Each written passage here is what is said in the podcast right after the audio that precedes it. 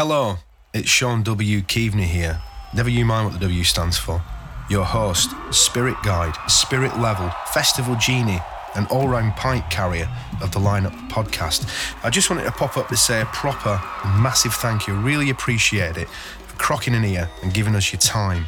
Because of you, I get to crack on straight away with a second series. Give me a second series, you git. No messing around, Series 2 lands next week. So what have we learnt so far? Well, did you know that Jodie Whittaker's middle name was Auckland and that she and I both had little mini breaks in Auckland in the past? Were you there over New Year? No. Because I saw Coldplay there on Jesus New Year's Christ. Eve. They were on at 4 o'clock in the afternoon. No wonder you're absolutely obsessed with them. Yeah, and I was crying and they were like, I don't know if you know this track. I know!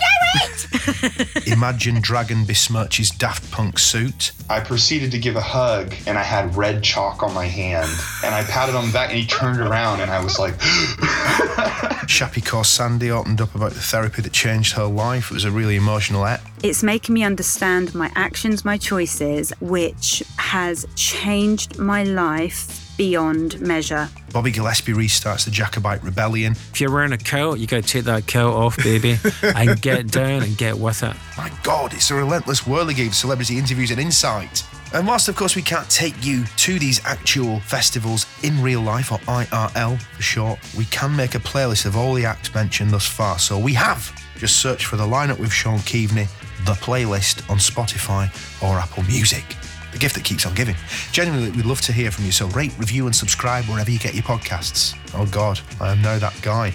Rate, review and subscribe. Do I need to dye my hair blue and start shouting?